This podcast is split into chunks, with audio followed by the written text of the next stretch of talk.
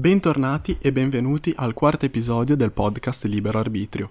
Oggi ho l'enorme piacere di farvi ascoltare l'intervista che ho fatto a Riccardo Zanetti, youtuber che tratta sul suo canale argomenti inerenti alla crescita personale, alla finanza personale e all'educazione finanziaria. Io vi auguro buon ascolto e vi ricordo di seguire la pagina Instagram Libero Arbitrio e di lasciare un messaggio sulla pagina Anchor. Buon ascolto.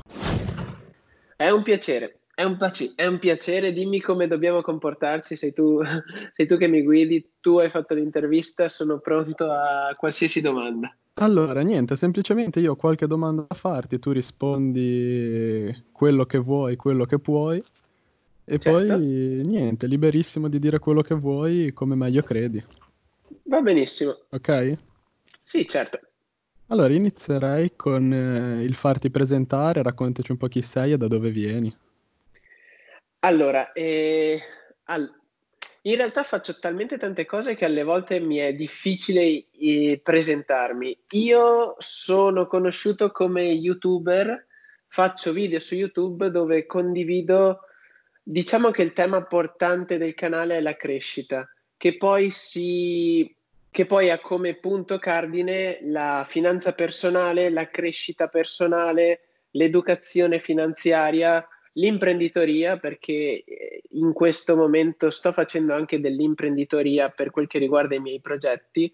Alle volte mi è difficile anche dirlo perché sono una persona tendenzialmente modesta e quindi definirmi un imprenditore mi sembra di, eh, di definirmi come un extraterrestre, quando in realtà quello che sto facendo, anche se in piccola taglia in questo momento, è comunque impresa o comunque sto cercando di portare a termine e a costruzione in realtà in questo momento diversi progetti. Io arrivo da, mm, da Padova, sono, sono, italiano, arrivo da Padova, sono nato lì.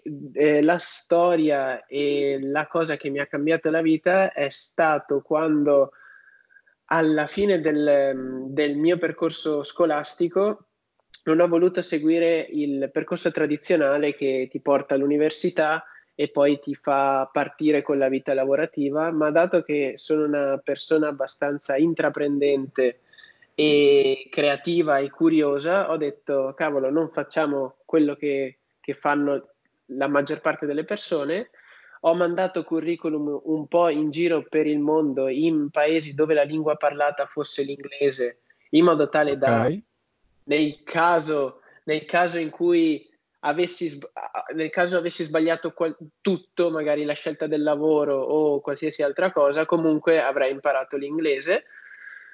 Quindi for- ho avuto la fortuna che dall'Australia mi ha, pre- mi ha risposto un stato più pazzo di me probabilmente e per, se- per otto mesi sono andato in Australia, ho lavorato lì, ho fatto diverse esperienze che mi hanno fatto crescere moltissimo e da lì in poi ho capito, ho capito varie cose e ho capito la mia passione per l'educazione finanziaria, l'educazione al risparmio.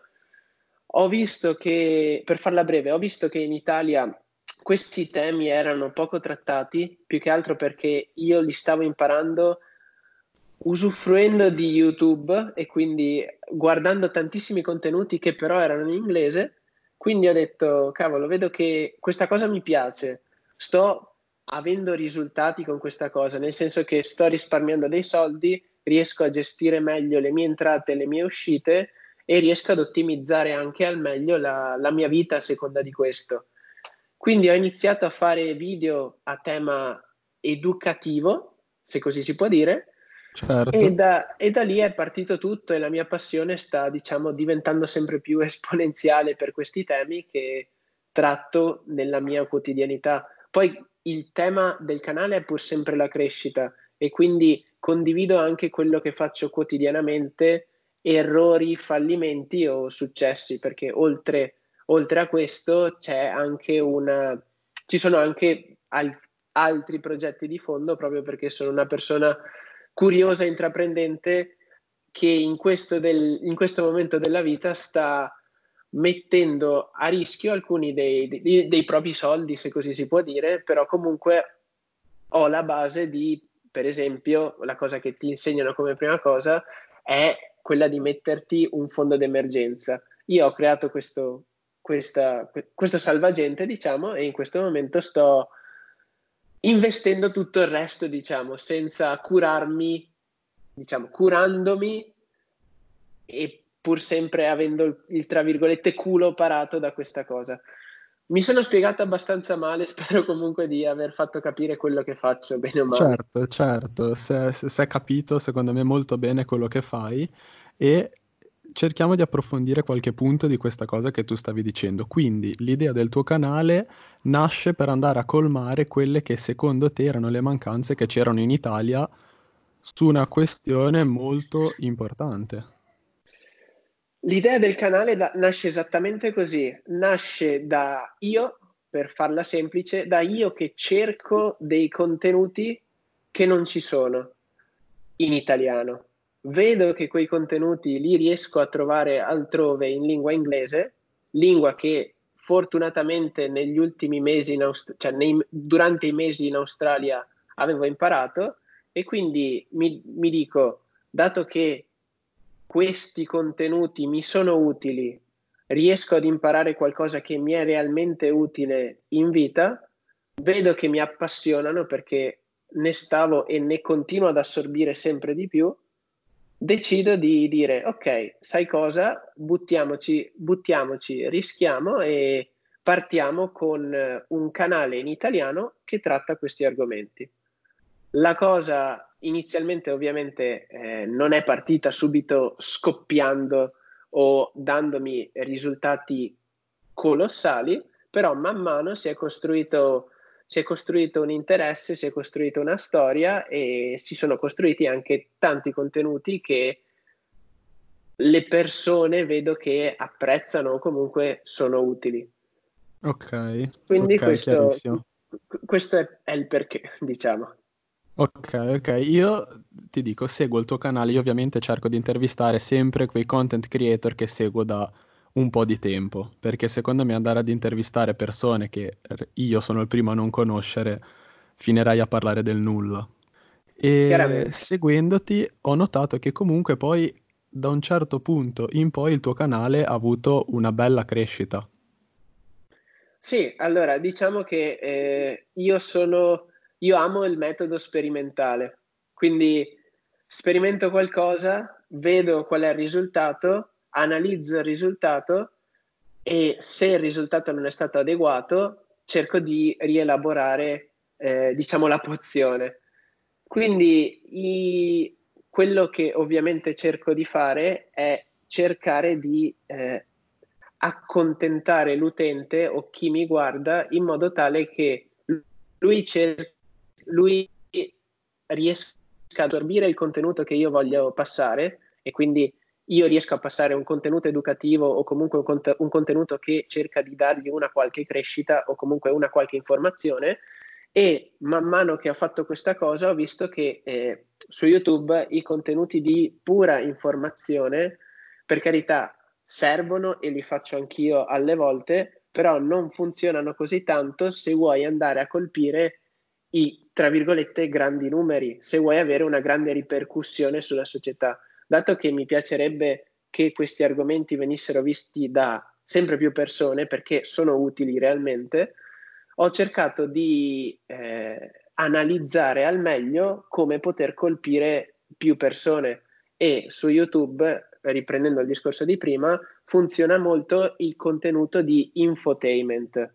Quindi ti do un'informazione e allo stesso, cer- allo stesso momento cerco di darti anche dell'intrattenimento.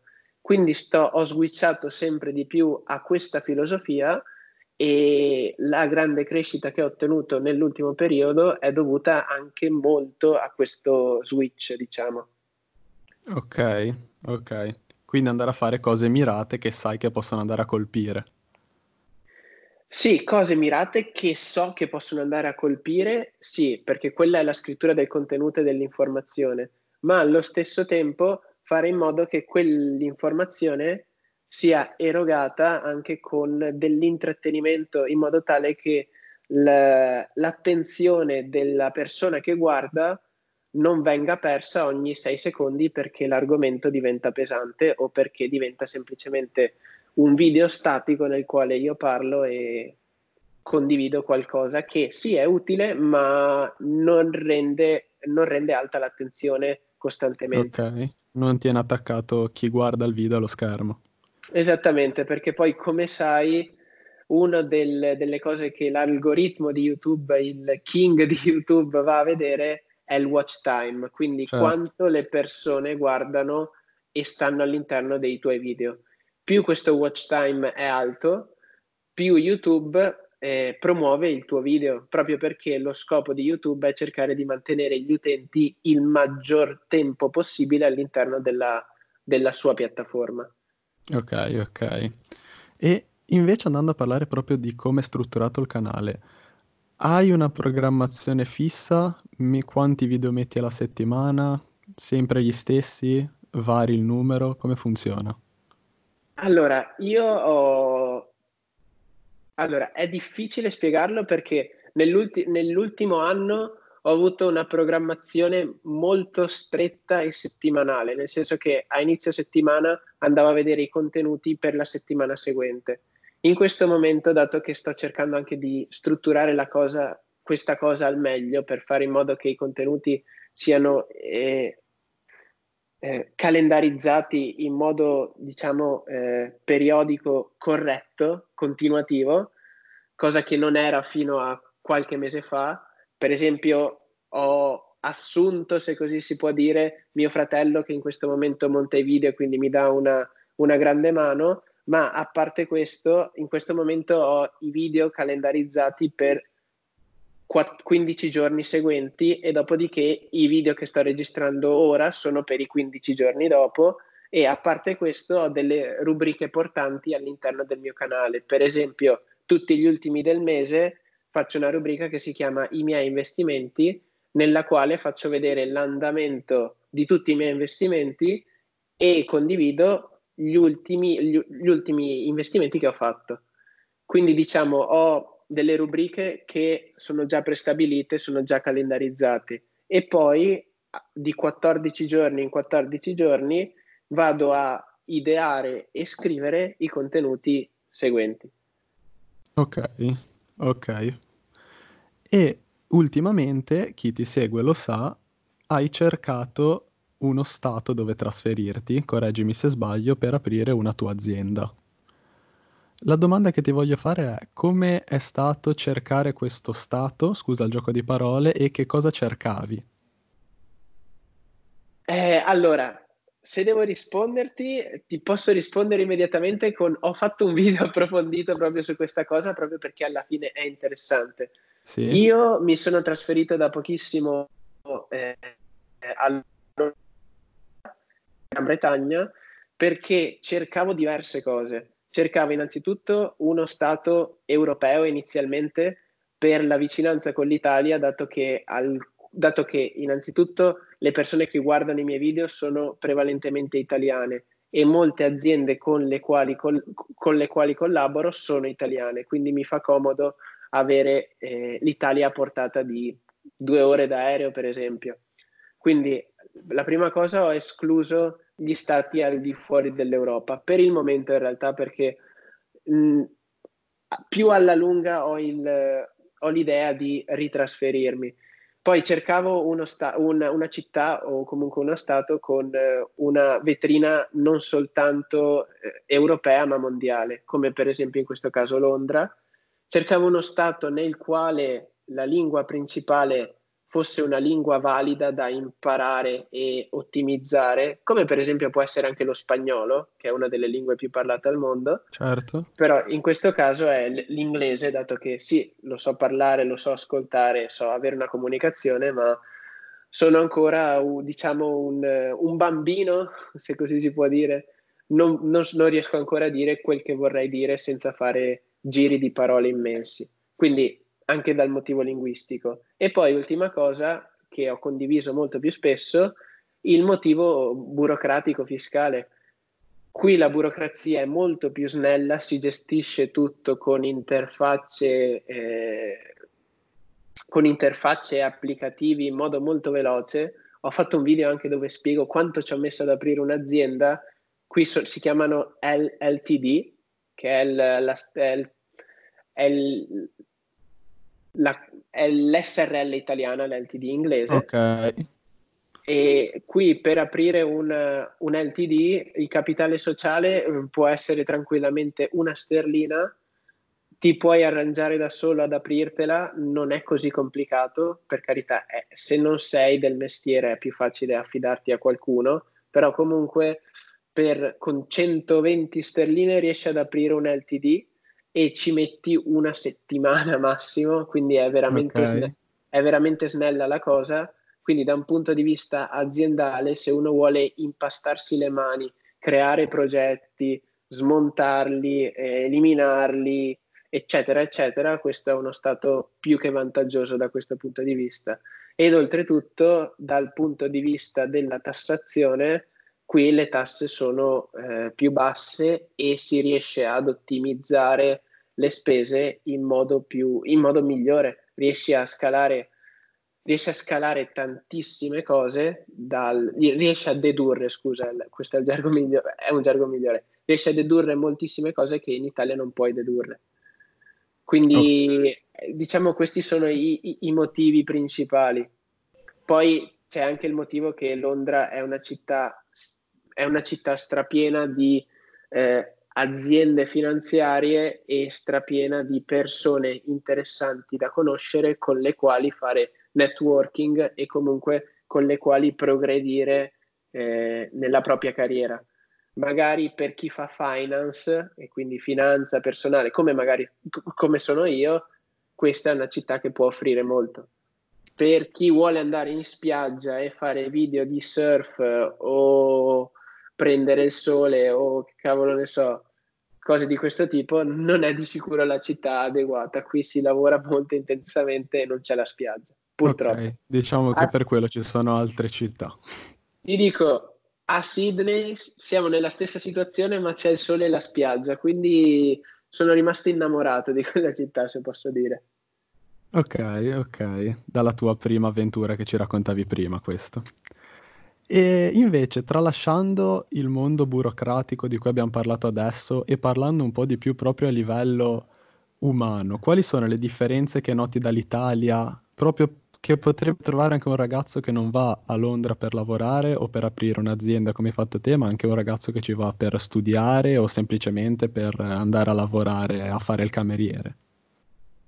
Guarda, eh, se, devo, se, devo, essere sincero, io non sono assolutamente eh, la, la, persona adeguata per esprimersi in questa, doma- in questa domanda perché ho una situazione abbastanza eccezionale perché io lavoro quasi esclusivamente da casa. Certo, esco molto spesso perché ho lavorazioni con aziende qui e comunque sto conoscendo persone che però conosco attraverso la mia esposizione nei social, nei social come YouTube, Instagram, eccetera. Quindi non ho sperimentato il mondo dal punto di vista eh, lavorativo, nel senso che io lavoro per la mia azienda e la, la mia azienda paga me e quindi questa cosa la faccio da casa e non posso darti un'opinione su com'è il lavoro e quali possono essere i consigli. Di sicuro quel che ho sentito dire da miei co- coetanei che ho conosciuto per caso in metro, perché perché qui è pieno di italiani, siamo quasi 600.000.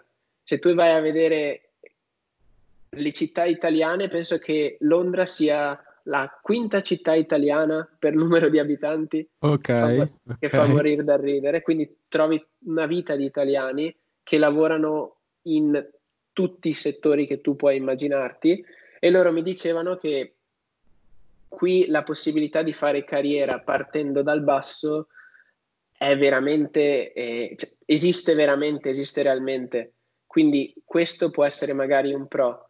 Un contro è che se tu parti da cameriere e vieni qui, certo guadagni di più, ma le spese sono anche più alte. Quindi se tu hai intenzione di rimanere cameriere o vieni qui e fai un lavoro e fai un normale lavoro dove la paga è medio-bassa, comunque hai le spese che, cioè hai la paga che è più alta, la paga si alza perché qui pagano di più, però le spese si alzano. Per dirti, nella casa dove sto attualmente è un 70 metri quadrati, non molto, non molto vicino al centro di Londra, sono a 25 minuti di metro, quindi sono in zona 3. Eh, le zone di Londra sono fatte a cerchio che si espandono zona 1, 2, 3. Io sono in zona 3 e per questo 70 metri quadrati in zona 3 pago 1700 sterline, che in euro sono 1800-1900 euro. Quindi se vuoi venire qui fare il cameriere o comunque fare un lavoro dove eh, diciamo fare un lavoro iniziale se così si può dire non so neanche come definirlo e pensare di avere una, una casa tua è abbastanza difficile come situazione proprio perché soltanto una stanza per dirti una stanza in zona 1 no una stanza in zona 1 inizia già a costare attorno alle 800 sterline però diciamo i prezzi si alzano parecchio, quindi se vieni qui devi venire qui con l'idea di eh, cercare di progredire nella tua carriera, perché se no rimani, rimani nello stesso stato in cui ti trovavi in Italia. Ok, ok, sei stato chiarissimo. E tornerai un attimo a YouTube. Cosa ne pensi delle collaborazioni nei video? Perché ho visto che comunque te qualche duna l'hai fatta. Sì, io ti dico, sono una persona che, alla quale piace collaborare ed aiutare, come per esempio in questo momento sono qui a, a fare questa intervista con te, che in realtà no, non ti conosco essenzialmente, questa è la prima volta che ci parliamo, ma esatto. mi, piace, mi piace dare una mano a chi sta partendo con il proprio progetto o a chi si mette in gioco. Quindi io vedo dal punto di vista di collaborazioni o magari diciamo... Ehm, anche per esempio eh, persone che fanno video nel mio stesso te- nel, con il mio stesso tema, non li vedo come competitors, ma anzi li vedo più come colleghi perché in quel momento, nel momento in cui loro parlano magari del mio stesso argomento e fanno un video con lo stesso scopo, riescono a portare e colpire sicuramente più persone. E se poi quelle persone si interessano a quel tema, che può essere per esempio gli investimenti in borsa, iniziano a creare interesse in questo tema e prima o poi, dato che YouTube ti promuove Google, l'algoritmo, l'algoritmo di YouTube e quindi Google ti, propo, ti propone i, i contenuti, i video in base ai tuoi interessi. Se tu ti interessi alla finanza attraverso un video di un mio, molti chiamano competitor, io, io chiamo collega, è molto probabile che prima o dopo YouTube ti proponga un video mio. Quindi io sono assolutamente contento di aiutare altre persone che fanno video anche nella mia, nel, nella mia categoria, se così si può dire, nella mia nicchia. Quindi okay. per questo motivo di, di dare una mano a a tutti, ovviamente nei limiti dei tempi, e per questo motivo sono più che positivo dal punto di vista di collaborazioni.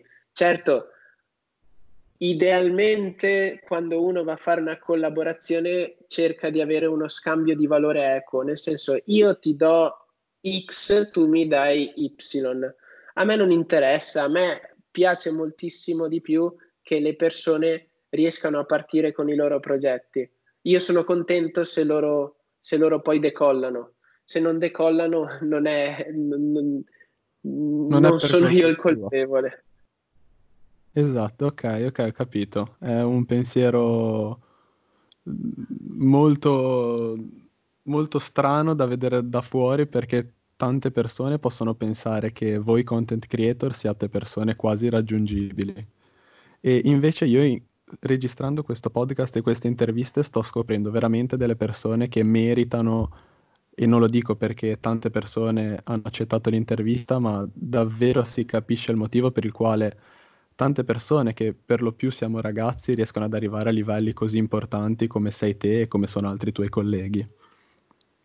Quindi questo guarda, è un messaggio per chi ci ascolta. Eh. Guarda, ti, ti, ringrazio, ti ringrazio parecchio, ma io come base non sono nessuno, cioè io sono una persona con due braccia, due gambe, una testa come chiunque altro e non ho ancora raggiunto nulla, se così si può dire. Quindi eh, nei limiti dei tempi io cerco di dare il massimo. Purtroppo non ho abbastanza tempo per poter rispondere ed aiutare tutti. Però se vedo un progetto che può essere interessante e eh, se la casella di mail mi propone qualcosa di interessante cerco di farlo. Non lo faccio con... sono trasparente, non, non ho il tempo per riuscire a dare una mano a tutti, però mi piacerebbe poterlo fare. Ok, ok, e una domanda che ti faccio sempre su YouTube visto che tu lo vivi da dentro, come vedi il futuro di YouTube? Rimarrà sempre così forte come adesso? Diminuirà? Guarda, ti dico, se tu vai a prendere i dati, gli analytics di YouTube e li compari alla televisione tradizionale o addirittura ai giornali, non c'è, non c'è paragone. Quindi quello che penso e quello che vedo anche attraverso altri, altre nazioni che sono più evolute e più avanti dal punto di vista di comunicazione, vedo a medio termine un bel futuro per, per, YouTube e tantissime altre possibilità perché sta diventando sempre di più la piattaforma nella quale vai ad assorbire contenuti video online. Certo, in questo momento stanno comunque nascendo moltissime altre realtà, quindi bisogna comunque tenersi ehm, eh, al passo.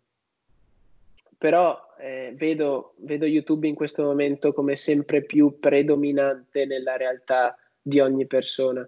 Poi io ovviamente sono, sono e cerco di essere ottimista da questo, da questo di pun- punto di vista, ma penso anche di essere oggettivo quando ti dico che eh, quasi tutte le testate giornalistiche si dovranno muovere e produrre contenuti su YouTube nel medio termine. Poi nel lungo termine può essere che nascano nuove realtà e ci si sposti nuovamente. Però ad ora penso che chiunque produca contenuti debba dare un occhio a YouTube. Ok, ok, perché apre tanti mercati anche. Sì, ma an- punto uno perché apre tanti mercati, punto due perché è, ad ora è l'unica piattaforma che ti dà un guadagno diretto, una retribuzione diretta, senza che tu dopo debba andare a creare un business al suo interno, perché come sai esiste la monetizzazione di YouTube.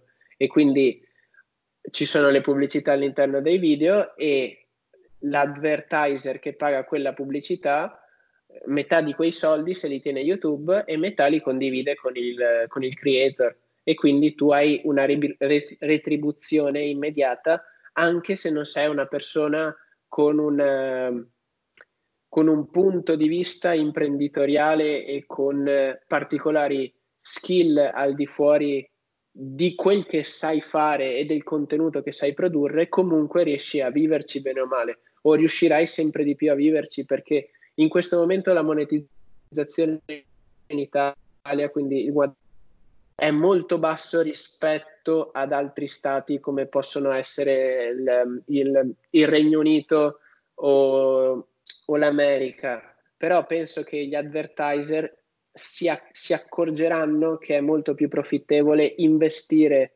in, eh, in pubblicità, in marketing all'interno di questa piattaforma, perché lo è, effettivamente lo è.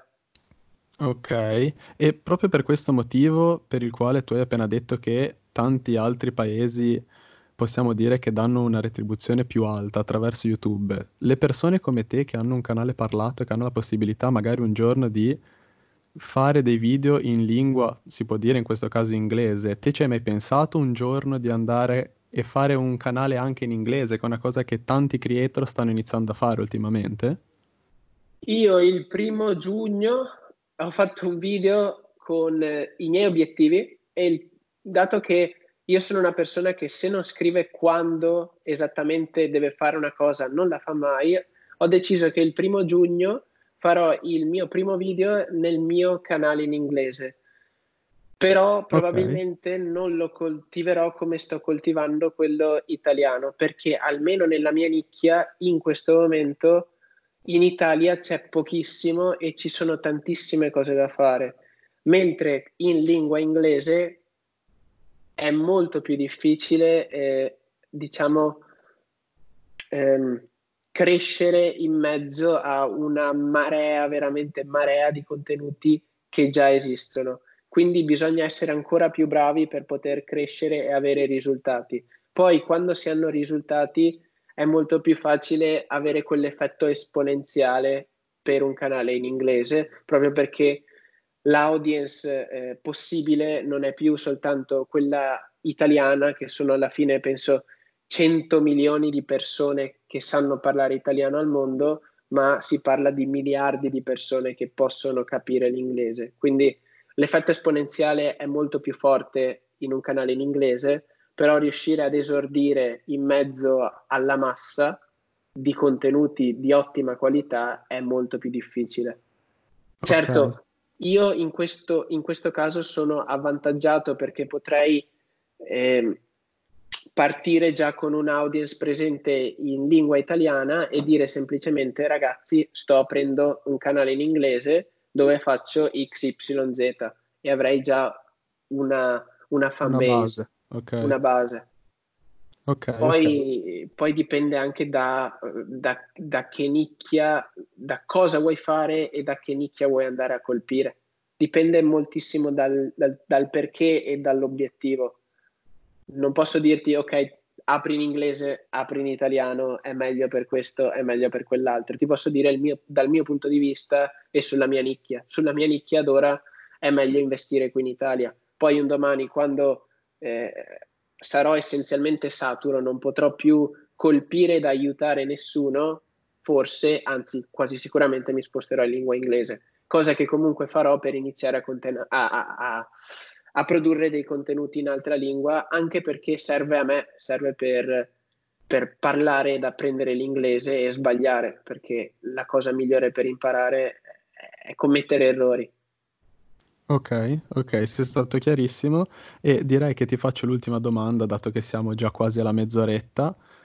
È un consiglio invece per chi vuole iniziare una carriera su YouTube, per quei tanti ragazzi che hanno il sogno di aprire un canale YouTube, avere un loro canale YouTube. Qual è il consiglio che gli dai te? Quattro parole. Segui la tua passione. Quindi prima capisci cosa vuoi fare e quello che ti piace fare. Una volta capito, senza parlare di YouTube o senza parlare di iniziare a fare video su YouTube, trova il modo di monetizzare e quindi guadagnare facendo quello che ti piace, facendo la tua passione. Questa penso che sia la cosa più importante, indipendentemente da io voglio iniziare a fare video su YouTube. Capisci qual è la tua passione e se la tua passione può interfacciarsi con la comunicazione su YouTube, tanto meglio. A quel punto inizi. Ok, perfetto. Direi che siamo arrivati alla fine di questa intervista e niente, io ti ringrazio ancora una volta perché è stato davvero interessante e sono sicuro che sarà di aiuto a molti. Sì, e niente, ti saluto. È stato un ti piacere, ringrazio. ti ringrazio io. Grazie mille, buona serata. E buona serata e buona fortuna per tutte le tue attività che hai, che stanno nascendo. Spero che per te sia lo stesso e buona fortuna con, con questo podcast.